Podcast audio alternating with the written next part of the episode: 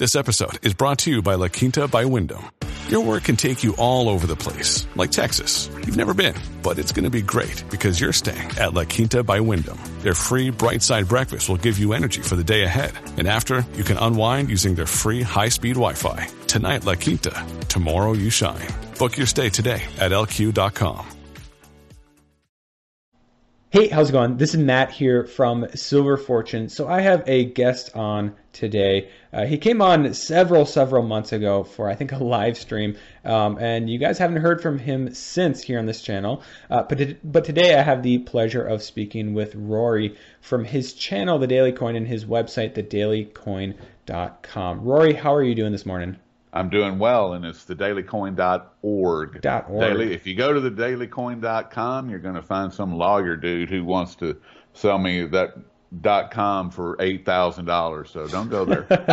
well, well, good news. I'll, I'll, have the correct one down in the description. Dailycoin.org. So uh, there's a ton to talk about today. We are just talking about yeah. this. We, we we never really run out of material things to talk about. There's always um, big big news items in in the precious metals markets in in the broader economy, etc.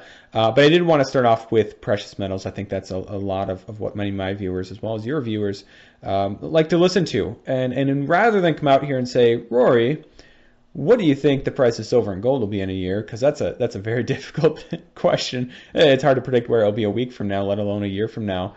Um, I, I, think instead, I, would rather first ask you about uh, the silver to gold ratio, the ratio between silver and gold, um, and and where do you see that when do you think that that ratio is going to begin to come down? You know, a quick history for my for my viewers and listeners. You know, it's it's uh, currently around 82 to one. Historically, above 80 to one seems high. It seems to be around an inflection point, and yet it's been very high. It's above 80 to one for quite some time now. Uh, in the second half of 2018, it actually tagged I think above 86 to one. Um, and so, despite many of my predictions and others' predictions that eventually that ratio is going to come down, it hasn't significantly yet. Um, so, I, I, thought maybe you can give us uh, some of your thoughts on on where that's heading in the future and why that's so important for gold and, and silver owners to pay attention to.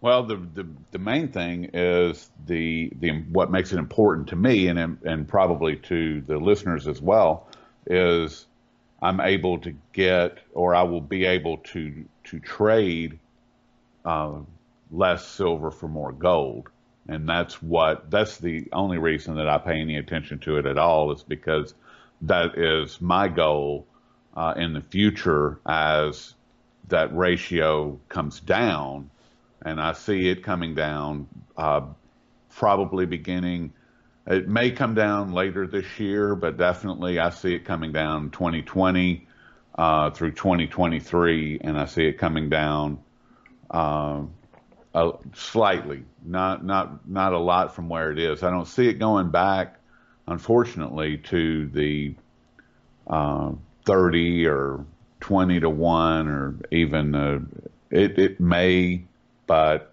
not from what from what I'm seeing and what I'm reading out there from people that are a lot smarter and have been doing it a lot longer than I have. I'm not trying to burst anybody's bubble or anything, but this is just what I'm seeing and what I'm reading.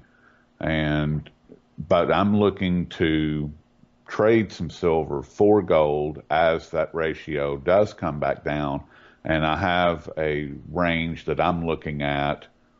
And as it approaches that range and gets into into that into those numbers, which is uh, as low as 50. It may get into the 40s, and if it does, then I'm certainly going to start dropping quite a bit of silver at that point to uh, to for gold. And I know a lot of people are like, "Oh no, don't do that."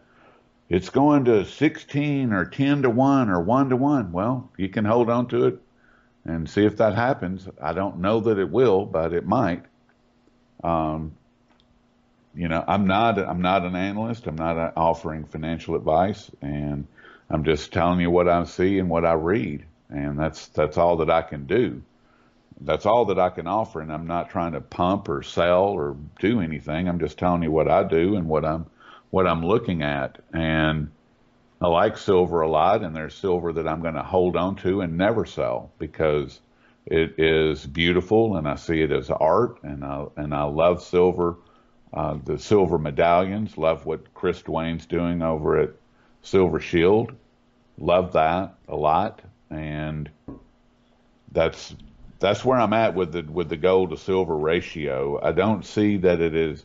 I don't personally, Matt, and then once again, I think that people are probably going to scoff at this, but I don't see it as being as as important as it once was. And the reason I say that is that silver is not currency right now. Will it be in the future? It's not held as a tier one asset to my knowledge. Gold is it's while gold is not a currency right now, it is still considered money and is still held on central banks' spreadsheet as a tier one asset, which means that it is held in their reserves as money. That's what it is. And it and it always has been and it always will be. Silver doesn't enjoy that right now. Not to my knowledge. I may be wrong. I know that Russia has an unbelievable amount of silver in there, and they've got it stored with their gold. We've seen the photos of their central bank vault. Saw those last year.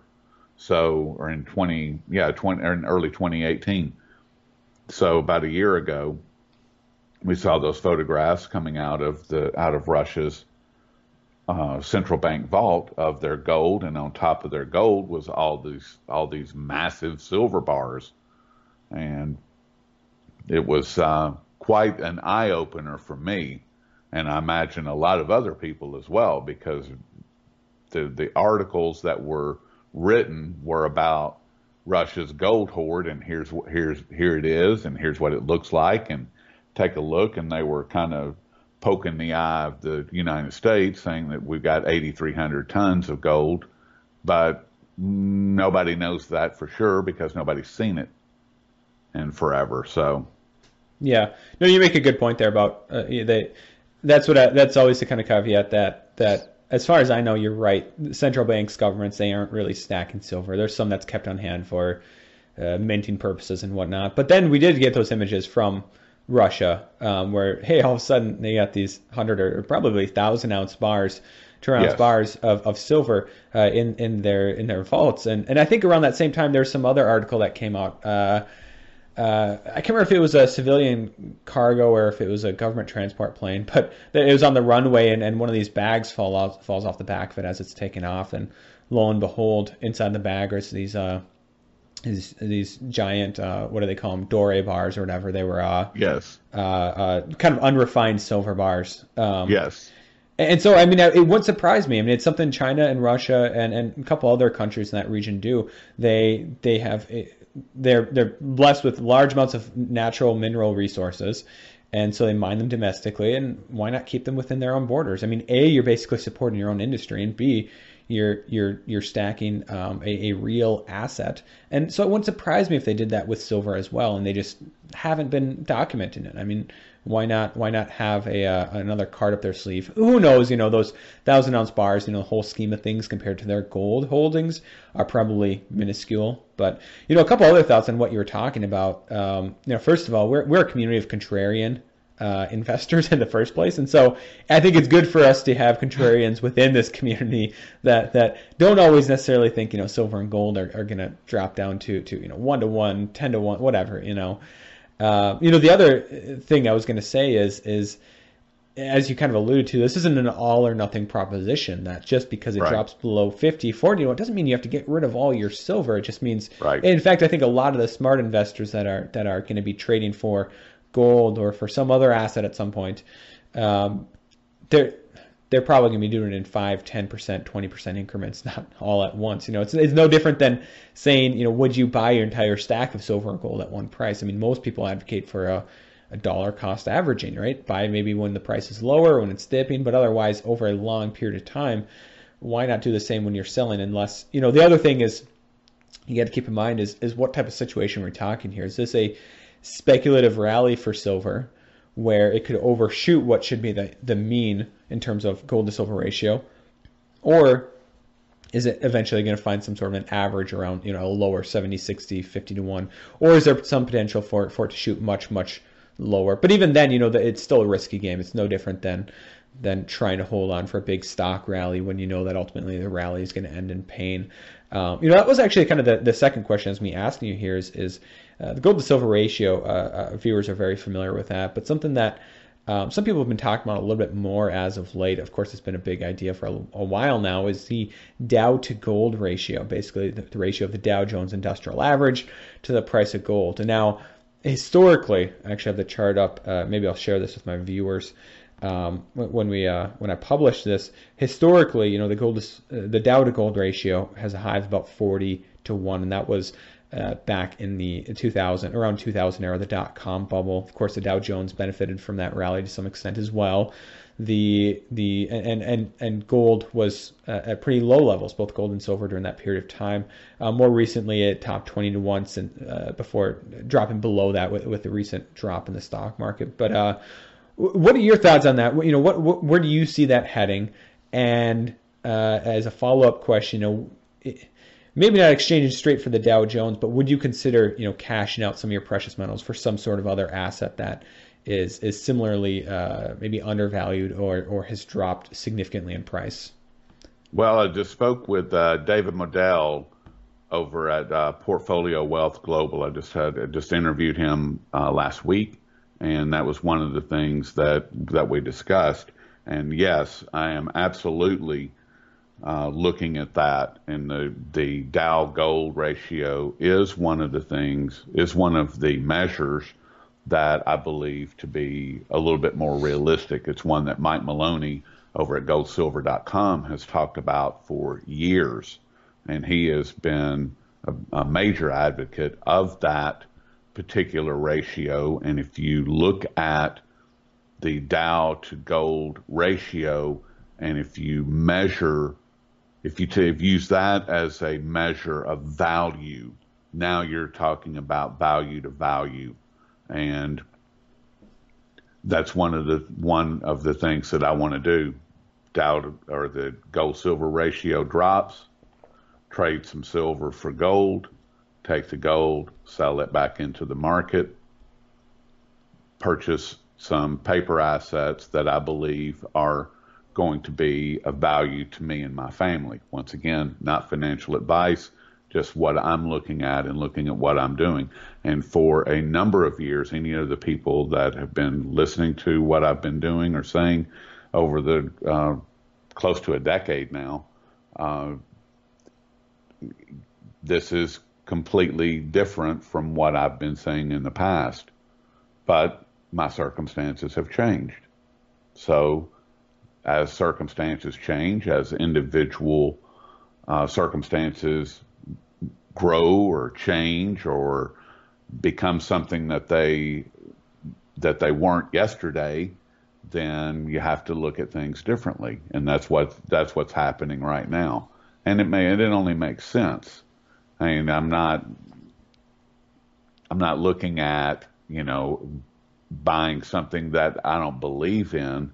I'm only looking at investing in taking those investments and taking my money, my gold, my silver, taking my money and investing it because I don't see gold and silver as an investment vehicle. So I, and I don't have enough or I don't have any investment vehicles at this point, and that's what the Dow Jones or the equities markets, the paper market, digital market, whatever you want to call it, that's what it offers. So in order for that to in order for me to to participate in that, then I have to be in it. Right now I'm outside of it and I have been for a long time.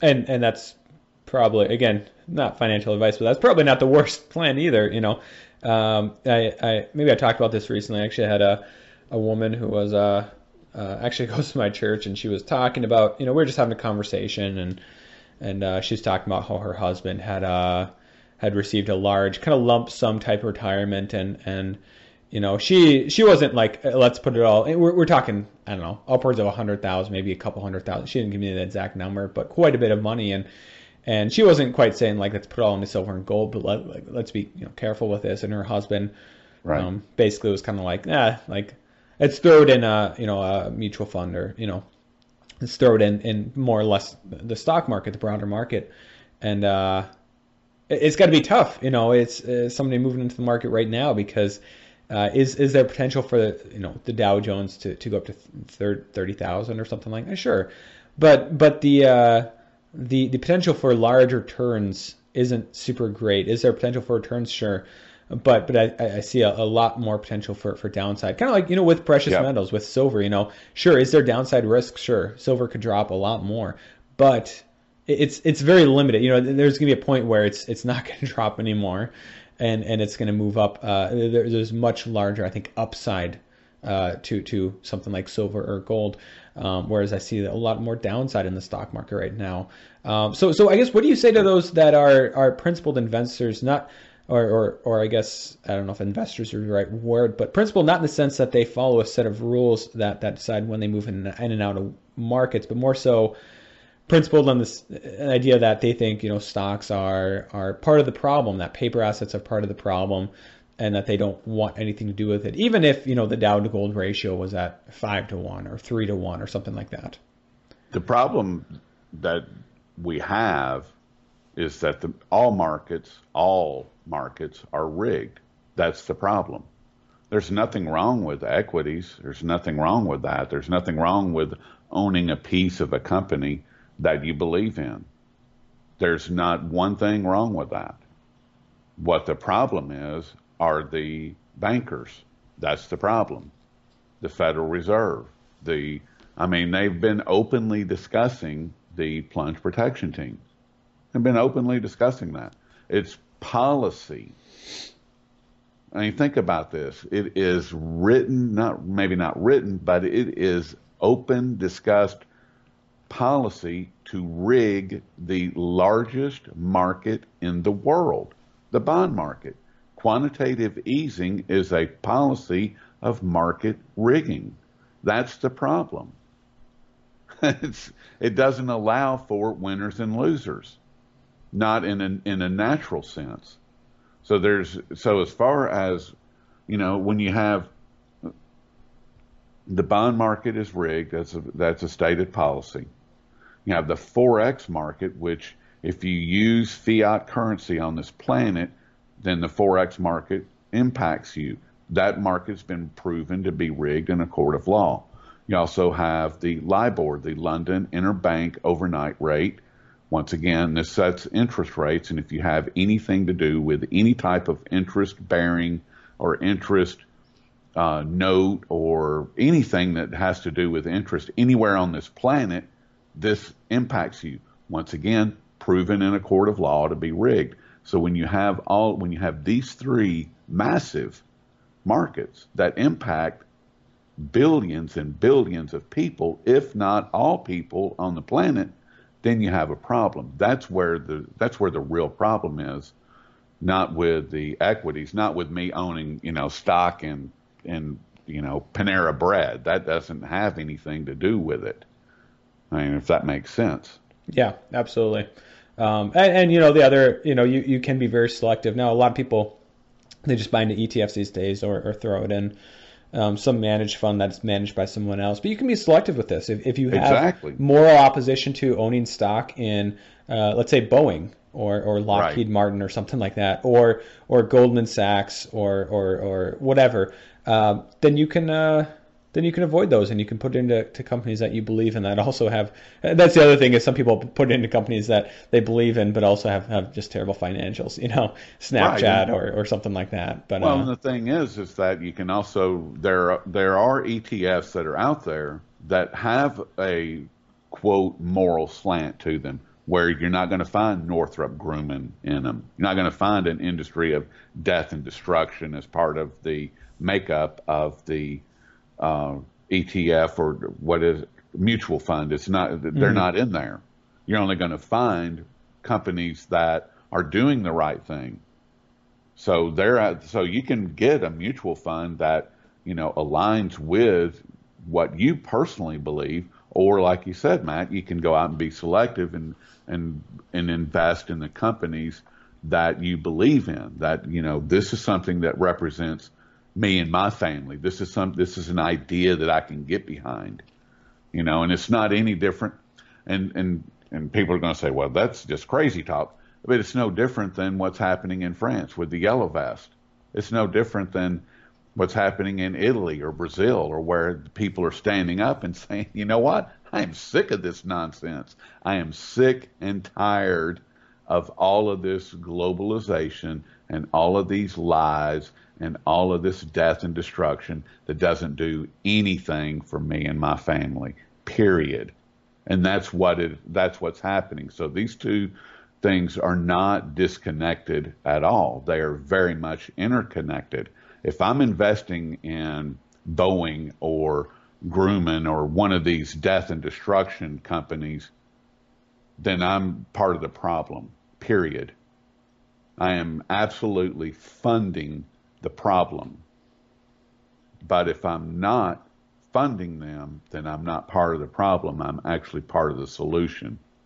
And if I'm taking my investment dollars and putting them into something that is worthwhile, something that, like I said, that I believe in that represents, you said you, you mentioned that you go to church. I mean, that is something that is missing from our day to day lives, that is an, an absolute key to everything, to our world improving, which is what we're talking. I mean, at the end of the day, Matt, when you when we're talking about gold and silver, you're talking about liberty. And liberty comes from God and freedom comes from man. Okay, they're two, they're they're basically the same thing, but one you can't take away or you can't influence, but one you can. And I prefer liberty. That's what gold and silver represent. So when you start talking about gold and silver, you're talking about a whole host of other issues, and all of which are founded in the yellow vest, in the populist movement, in the Christian resurgence that's happening globally, not in America, but everywhere else. You're seeing this massive Christian resurgence everywhere. Here it's being killed at, a, at breakneck speed. And but once you look outside of our borders, you see something completely different. And this is something that I've been reporting on for most of 2018 and will continue to report on it in 2019. But once again, you get once you once you enter a conversation and once you start talking about gold and silver, then you open up a whole host of other issues that go along with it. And it doesn't matter if you believe me or not. It's just a fact. That's just the, that's just the truth. And if you you know, and if you've been in the gold and silver community for any length of time, then you know that to be true. You know what I'm saying is true because they just they're all interconnected. Yeah. I mean, is that is that, or, or am I or at least the rantings of a crazy man. no, I think yeah, I, I, have to say, very well put. You're absolutely right that that precious metals. Uh, sure, we can get into the details of uh, they're good hedge and everything, and, and whatever else, they're safe haven uh, asset uh, insurance, but but also you know there there is a uh, a bit of a um, question of morality when you invest in, in, in precious metals. Um, you know, some people call them, you know, God's money, and, and this is not even a belief that's that's um, um, specific to, to the Christian faith. You know, this is this is common in other faiths as well. Yeah. Uh, e- even if you and I happen to both adhere to that, um, we, we, can at least acknowledge that it's uh, there, there's a lot of assets that might not be considered um, God's money or ordained by God or something like that. and uh, yeah, I, I think you, very well put. You know, if you could expand a little bit more on this uh, this uprising, I guess we're seeing around the world, whether it be yellow vests uh, uh, uh, Brazil, other countries in the EU, etc. You know, is this?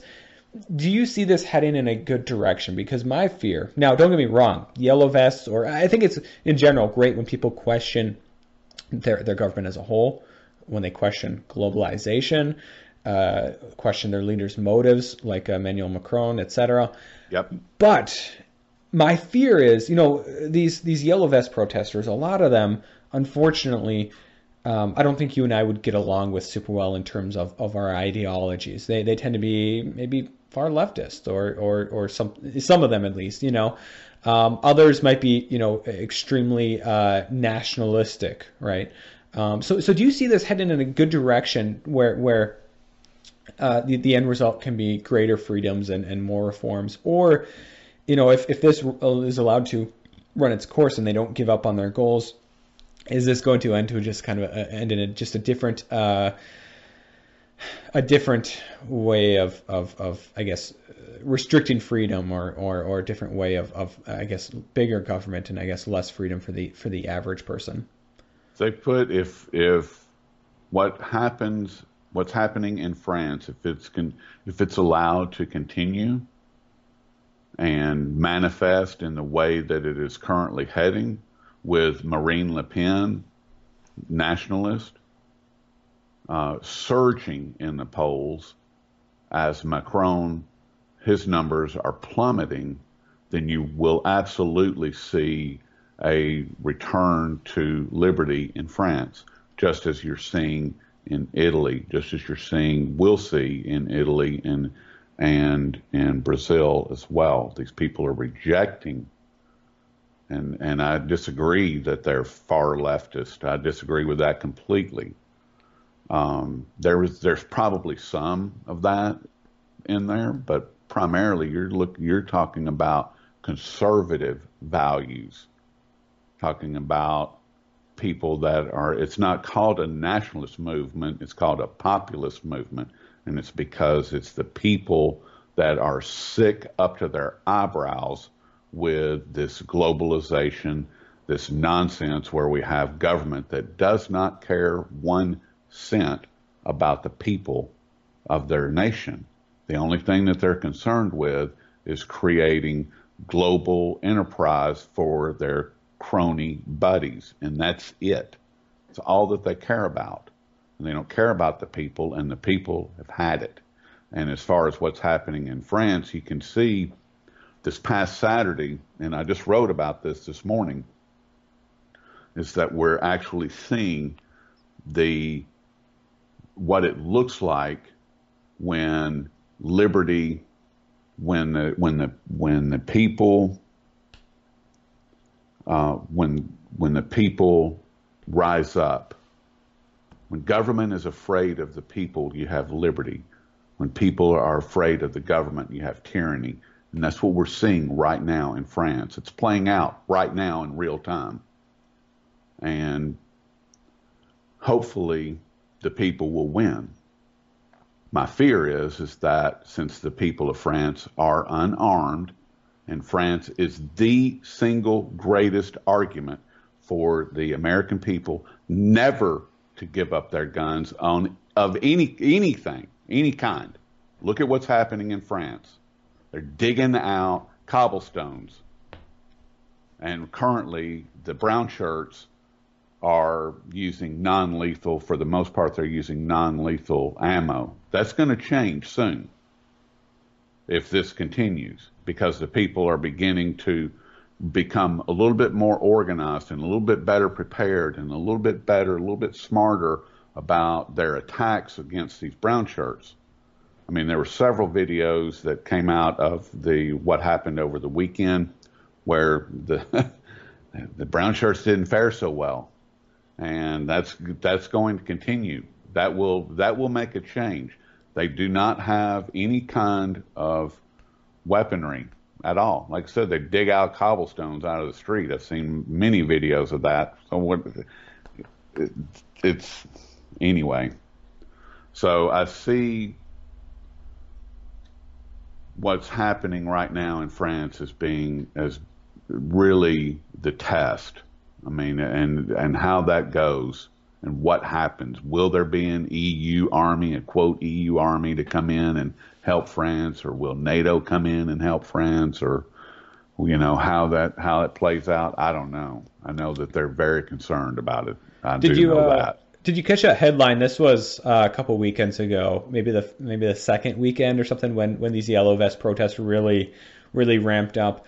Um, there, there's a headline out there that that some people were kind of concerned because the uh, the the French police or or maybe their military or whatever they brought out a um, basically like an APC or, or something along those lines, and it had some EU logos logos on it as Yeah. opposed to just front. And people were like, "What? Uh, Like, is this precursor to, to, to a, a EU military? Is it is it a done deal already? And they already have the equipment, they already have the logos. They just um, haven't told us yet. Um, that was Right. The EU is is uh, uh, in a tough place, and I, I I don't see this getting any better between um, I think the the social rift that has been created by not just immigration but a massive amount of immigration um, in, in the last you know five six seven years. Um, regardless of, of uh, my, my listeners' views on immigration, you know, it, when you have a, a large mass of people move in a short amount of time, that's that's bound to to potentially create some some flashpoints. That plus their their economic issues. You know, I I.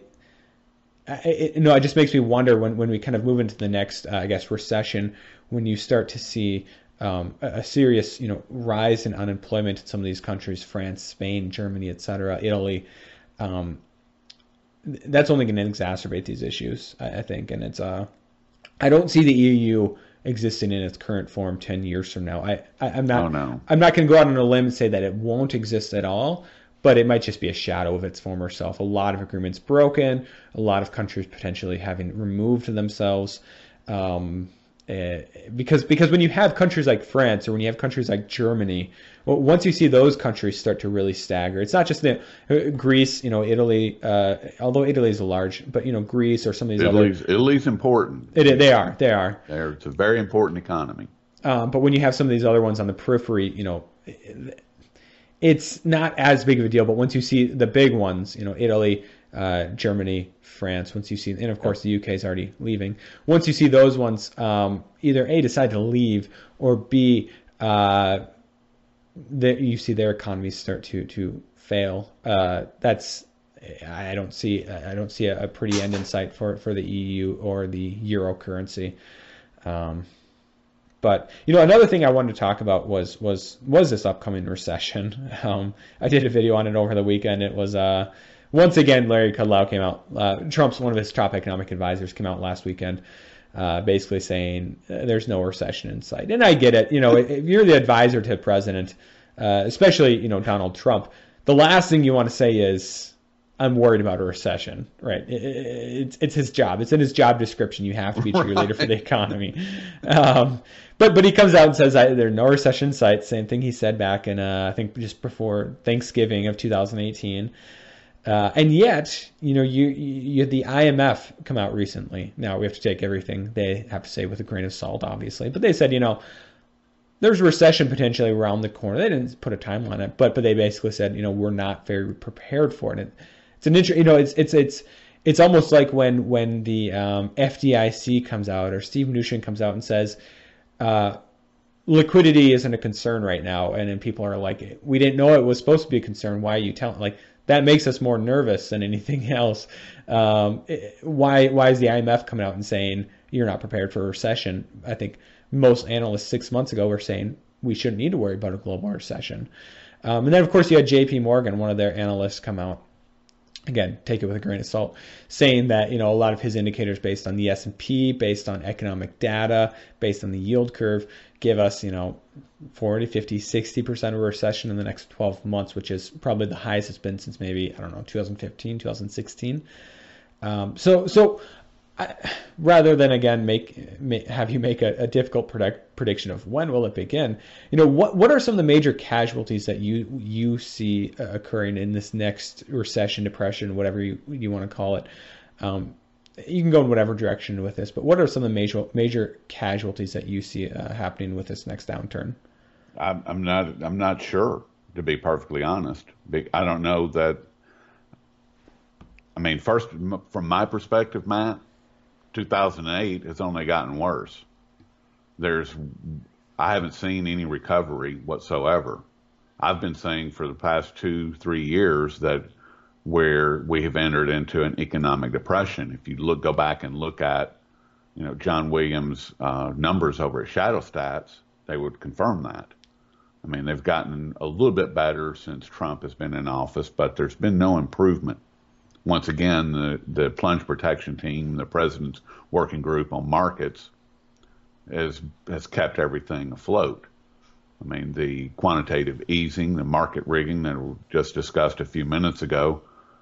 I mean that that ha- you have to look at that. I mean, the FANGs, you know, the Facebook, Apple, Alphabet, Google, Netflix. These are the only stocks that hold the market up. If once you look behind that, you see nothing but rot. I mean, if our economy is not in a recession, why is Sears going to close more stores this year? If our economy is not already in recession or economic depression, then why are all of these, why is our economy having such serious issues? I mean, yeah, they, they talk about the unemployment rate and, and, you know, Trump is always, you know, women's unemployment's the lowest and Hispanic is the lowest and the you know, African American is the lowest and all, it's all lies. It's all a lie.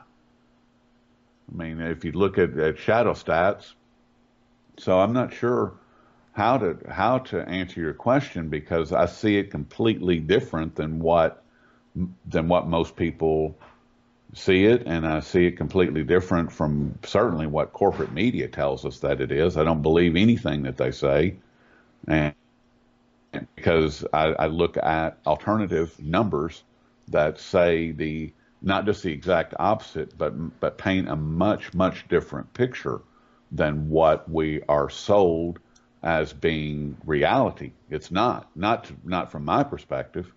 Yeah. I mean, look at look at what's going on with the censorship. Okay, and the censorship is much is is there's more to it than just information not being uh, readily available. It's revenue crushing to content creators like myself. Okay, so that directly impacts the economy. If you've got thousands, literally thousands of websites, thousands of YouTube channels that are no longer generating the type of revenue that they were three years ago, well, doesn't that play a role? Does anybody ever talk about that in the corporate media or even in the alternative media? No, they don't. But it's a very real factor. It's a very real factor. When you start talking about a website like Breitbart and their revenue stream is down 40% or 30%, hello, that could be a problem, you know, and they're, and they're not alone. It's so we have to look at different venues other than what we're continually told. Well, this is what the picture looks like. Well, no, it's not. It's not the picture at all. That is that is an illusion that you want me to believe as reality. It's not. It's an illusion. And yeah. so all these other factors are what I take in or what I look at, and they don't, you know, I, am not, I don't mean to be such a ray of sunshine, but it's just, it's just the truth. I Somebody mean, didn't get their coffee this morning. No. oh, so I mean, it's, or am I am I wrong? Am I looking at these things wrong? Yeah, no. I'll, I'll ask you. I mean, am I am I seeing things in a way that is that that is untrue or that is just too far removed from reality? You know, you, you bring up, uh, I guess, a couple thoughts on these things you're saying there. I mean, you bring up Shadow Stats, which is great, um, and that's something I've always kind of went back and forth on. Is how I think that maybe the truth is maybe somewhere in between. I certainly don't buy. This is a crazy thing about it. So China, it's it's almost a well accepted fact, even though people pay attention to this data and they trade based on it and whatnot. Pretty much an accepted fact that Chinese economic data is is garbage. That right. it's it's it's targeted, it is manipulated, it is inflated. You know, GDP uh, is is made to look far larger than it is and far more stable than it actually is. In fact, you know, uh, there's an article out over the weekend or last week about how there's a uh, a Chinese uh, economist that that came out and basically said, nah, the, the real GDP is actually like below two percent or around two percent. Of course, their official number is like six percent or something. Right. And he was censored for it. And and and it's just uh, and yet mainstream people here in the United States will say like that's ridiculous. Like, uh, why are you censoring him? Like, and they'll say like obviously you know the with such a large um, government presence in the markets and whatnot over in China, then then absolutely that type of information uh, data can be manipulated, and yet the possibility of that happening in the United States it, it doesn't even cross their mind. So I'd agree right. that I, I, think the, the official unemployment numbers. Uh, GDP, inflation, those are the big three that, that John Williams has on his website. Absolutely, I think are, are played around with, and, and it's hard to know what the real picture is. He he gives a, a, good look at it, and, and he's right. And we very well could have been in some sort of a recession um, since since uh, 2008, uh, and that we never really came out of that. Um, well, but and, and I don't mean to interrupt you, but I, yeah. but but you're mentioning 2008 is that is huge. It's huge. Nothing has changed since then. Things have only gotten worse, and it's it's only been propped up painted over, papered over, masked, put you know a new a new picture has been put up in its place. But what's changed? What's changed since 2008? And that's the answer.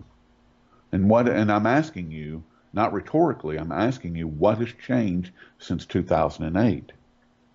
Yeah, I mean, it's a great question, uh, and I guess I would say that you know the effect of of what happened in 2008 to the real economy those effects were very real. You had right. a decline in what you'd call good jobs here in the United States. Um, now, some of those jobs have been replaced, but certainly maybe not by good jobs, right? They're, they're more more or less you had the the uh, manufacturing um, and and and other real, I guess, wealth creating jobs uh, leave, and you they were replaced largely by service jobs. Okay. Um, and then on the other hand, you had maybe the more fake pieces of the economy um, you know the whole the stock market's going up, so the economy must be well piece of it. That the wealth effect of of an increased, um, uh, I, I, think, wealth inequality between the the one percent to the 0.1 percent and everybody else because of low interest rates, because of QE, etc. Um, you had that piece of the economy look much much better. But as a whole, I mean, you look at it. it again, I saw this. I think over the weekend, you had um, the the purchasing power, you know, wages as a whole have gone up significantly over the last, you know, 30, 40 years, but the purchasing power, I think this this might have been going back to like the 60s or the 50s, has basically been the same here in the United States. And it, it really goes to show that like the standard of living for the average person hasn't changed a whole lot. Like, yeah, it's been improved by technology and whatnot, but that's that's not at all the result of of a strong economy. It's just innovation. That's just kind of the, the, the eventual progress that happens over time. You know, you also brought up uh, content creators. You brought up censorship and whatnot. And this is another thing that I found very interesting. So we're talking about J.P. Morgan, uh, Zero Hedge, obviously a very well-known website. Uh, they they go back and forth between these two these two analysts that they have over at uh, uh, uh, Zero Hedge. Um, one of them is this Marko Kolanovic. He's a, a um, very he's been historically very bullish over the last six months, bullish on the stock market, and he's been very wrong. And then you have a different guy here, um, and I'm, I'm going to try not to to butcher his name here uh, once I find it.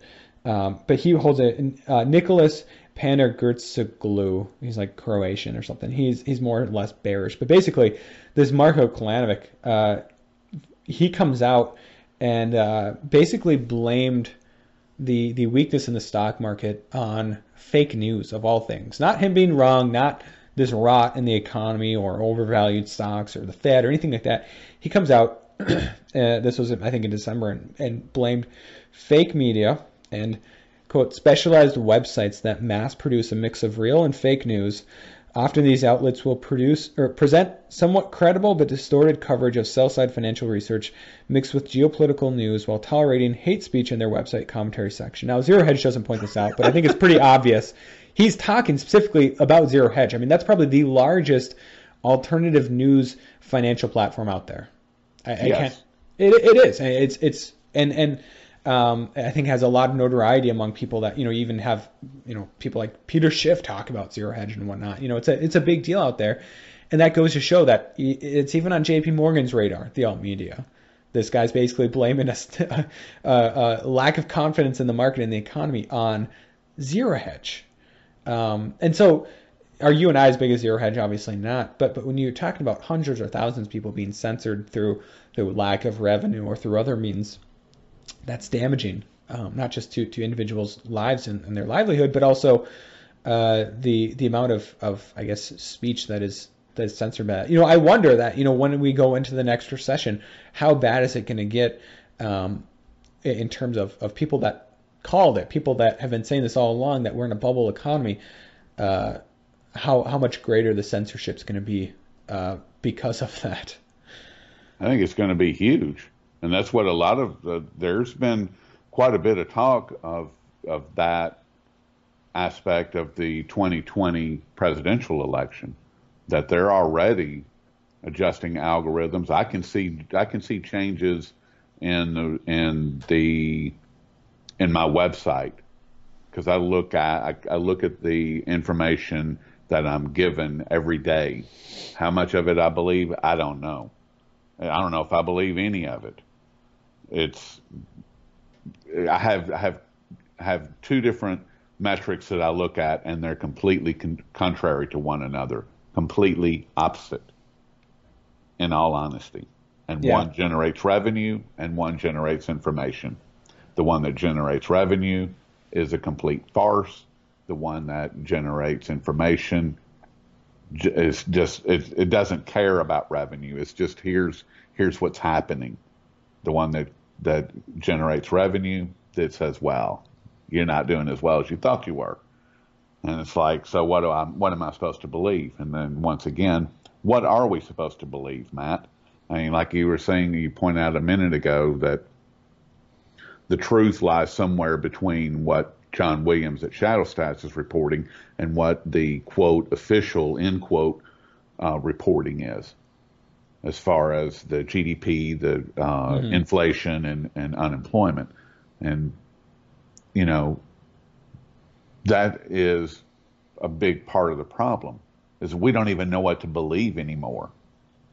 You know, and that's what William Casey, former FBI director, said that you know, quote, you know, we know that our disinformation uh, program will be uh, complete when the American people don't know what to believe. And that's where we have arrived because we don't know what the truth is any longer. You know, because we, you and I, have, and uh, Louis Cammarosano over at Smaulgld, he's very diligent about going by the official numbers.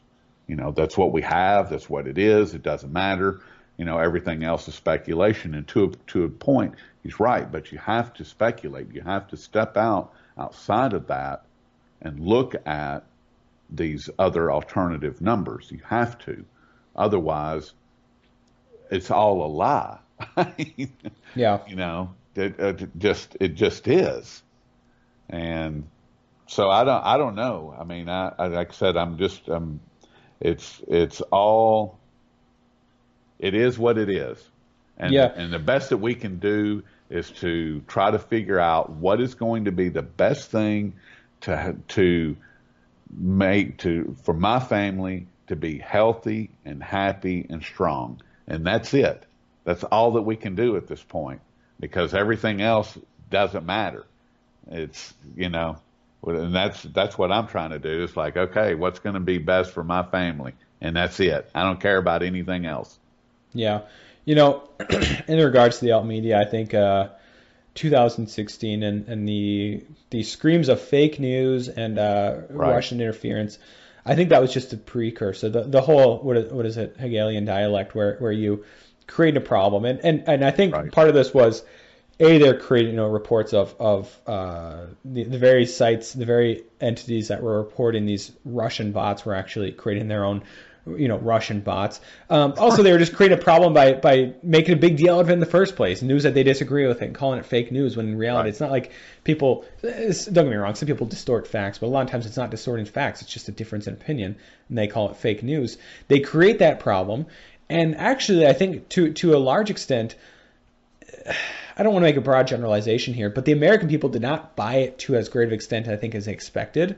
No, they did um, not diehard Democrats and whatnot, like they bought the they they hook line and sinker. They they bought into the whole uh, Russian um, narrative and, and the fake news narrative and et cetera. But as a whole, that didn't. And yet, I think heading into the 2020 election, what happened in 2016 was just a precursor to it.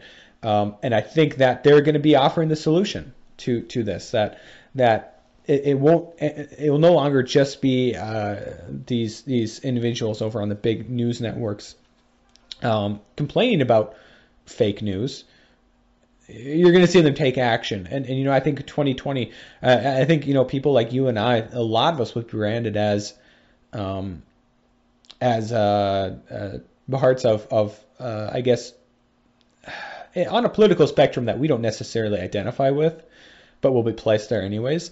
It's, it's, it's no different than, than this whole social outrage, um, that, that, seems to just always be sweeping the country from one thing to the next. Uh, this thing is outrageous, even though it wasn't a couple years ago, etc. You know, I think there's going to be a broad stroke that's going to be painted, and I wouldn't be surprised if things like silver and gold owners or people that don't believe official economic data or are bearish on the stock market, you know, those among so many other um, totally valid beliefs are going to be thrown in as fake news, as uh, Russian propaganda, propaganda or whatever. Yes. Um, and and they're going to take action this time around. It's not just going to uh, they're, they're, not going to uh, uh, uh, play around with a little bit of demonetization here and there, or or um, you know when when you have thousands or hundreds of thousands of fans from a big YouTube channel or big website, uh, you know, right to YouTube or right to to Google Ads or whatever it is uh, about the demonetization, and, and Google just kind of says, okay, well we'll let it slide this time. No, it's not going to happen. They'll you'll see channels removed and never go back up again. You'll see uh, revenues drop and never go back up again. Right. Um, and so so that's uh. Well, then that's why we have to. That's why it's our responsibility to create alternatives. And I love, you know, what uh, Mark Rubin and uh, Jordan Peterson are doing. I mean, they are Mark Rubin in particular. He is he has vowed to take everything off of Patreon, and at seventy percent of his revenue. He was on Tucker Carlson last week talking about this, and he's he is leaving Patreon, which generates 70% of his revenue, and he is going to take the next two to three months and develop a platform where he is safe. And and and and you can't just look at well, I'll I'll just develop a new website and do that. No, you have to look at absolutely every single aspect of it, including where you're being hosted, how you're being hosted, what is, you have to look at every single piece of being out on the internet from sitting in your chair to delivering it to Matt. I mean, in all honesty, and you have to look at each piece in between those two points. And that's what he's doing right now. And that's what we have to do. That's what we're going to have to do if we are going to survive because they are coming for us, just like you said. It's not, and it's not going to be just some, oh well, we don't like that any anymore, so we're going to take you down for three days, or we're going to, you know, put you in Twitter jail for a week. No, you're going to disappear completely and be gone. Yeah, and I think honestly, it's going to be lost in the jumble. There's going to be so much news and and whatever else is going on uh, a couple years from now. It's just going to be, it, it's going to become, it's going to be part of the, you know, the drive-by media. It'll, it'll, you'll get attention for a day or two maybe, and people forget it, and all of a sudden this huge uh, piece of, of the media, the alt media, will be um, no longer. And this is right. this is by no means to to to our, our viewers and supporters. This is by no means a done deal. There there are alternatives. Yes. And and what you I mean what what individuals do is huge. I mean and this is not yes. a, a, cry for like uh, give give Rory and I money or anything like that.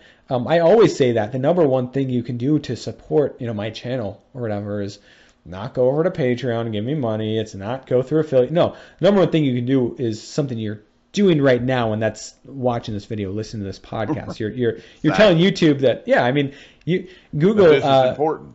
It is. It is. It, it, it's um YouTube, Google, sure they have political bias, um, but the number one language that they speak is is U.S. dollars. That's revenue for them, right? Um, and and if you have a significant piece of, of the community leave, uh, that's going to hurt them, right? And same thing goes for for any other uh, platform. And so, you know, you you the viewer have a lot of power. Rory and I wouldn't really have a voice out here in the alt media without people listening to us. Right. It's kind of like the whole, uh, you know, if a tree falls in the woods when no one's around, doesn't make a noise. Um, we just be lunatics, as you said earlier, just lunatics uh, off on a rant about, about whatever. If you guys weren't here to to support us in the first place, and so, I mean, a that's that's a that's a thanks. It's a huge thank you to all of you. But b that's a you have to be diligent about this. Um, you uh, you can't just sit back and and and and watch these these things uh, kind of taken away because one day there won't be a daily coin, there won't be a silver fortune around unless you are, are part of, I guess, the solution to it. Right. And and a, and part of the viewer's responsibility is to share this information, subscribe to the channels that you like, like Silver Fortune, like the Daily Coin. You know, go to the websites that you find interesting. And I hope that the dailycoin.org is one of them. And as Matt, as you continue to develop, I hope that you develop a website where, where you have your voice in a, in a more in a broader sense uh, brought to the table. I think that the work that you do is important. That's why I publish it. That's why I listen to what you're doing. That's why I come onto your show, and that's why I encourage people to to subscribe to your channel because what you're doing is important, and the way that you, the listener, can can show that it's important is by hitting the like button or if you don't like it, hit the hit the don't like button. Doesn't matter. And you know, rate it, subscribe, and share it. Those are how you show that this is important. This means something to me. That's how you do it. Period. You know, and if you're not getting it, if you were getting it and you're not getting it, hit the bell. Click the bell because they've shadow banned probably 80% of my subscribers. You go to my channel, it looks like I've got, you know, almost 8,400 subscribers, but they're not really there. yep. Yep. It's well, ridiculous. That's, that's my thing when I go through my, subs- I, I don't as often, but go through my subscriber feed on YouTube. I see all the same channels and I'm like, what happened to all these other channels? And I just, I think it just doesn't show it to me anymore. It's like, it's like, really like I subscribed to them for a reason. It wasn't just to add to their to their numbers. It was so I right. can get their content. And so, um, but no, very well put. Um, and I think that is a, a, about as good of any of an ending that we can hope for to I think this this discussion here. um, a, kind of a, another reason to to uh, uh, head over to his channel and to his uh, website as well, um, thedailycoin.org and the Daily Coin over on uh, on YouTube. So, um, is there anything else you wanted to leave us with uh, before we uh, uh, wrap this up, Rory? No, I, I, really appreciate the time, and I really appreciate you asking me on, Matt. I think that this kind of got away from both of us. Yeah. but I think it was I think it was good. I, I, I, like it, and I hope that we can do it again in the future. I want to get you and Lewis on for a roundtable on on on my channel, so we'll do that in a couple weeks. Yeah, uh, I'll be uh, looking forward to that. Alrighty. Uh, well, if there's nothing else, then uh, again, thank you for, for coming on. Thank you for being such a big advocate for my own channel, for the, for the alt media as a whole. Um, and uh, I guess have a good day. You as well. Thank you. All right. Yeah. Bye.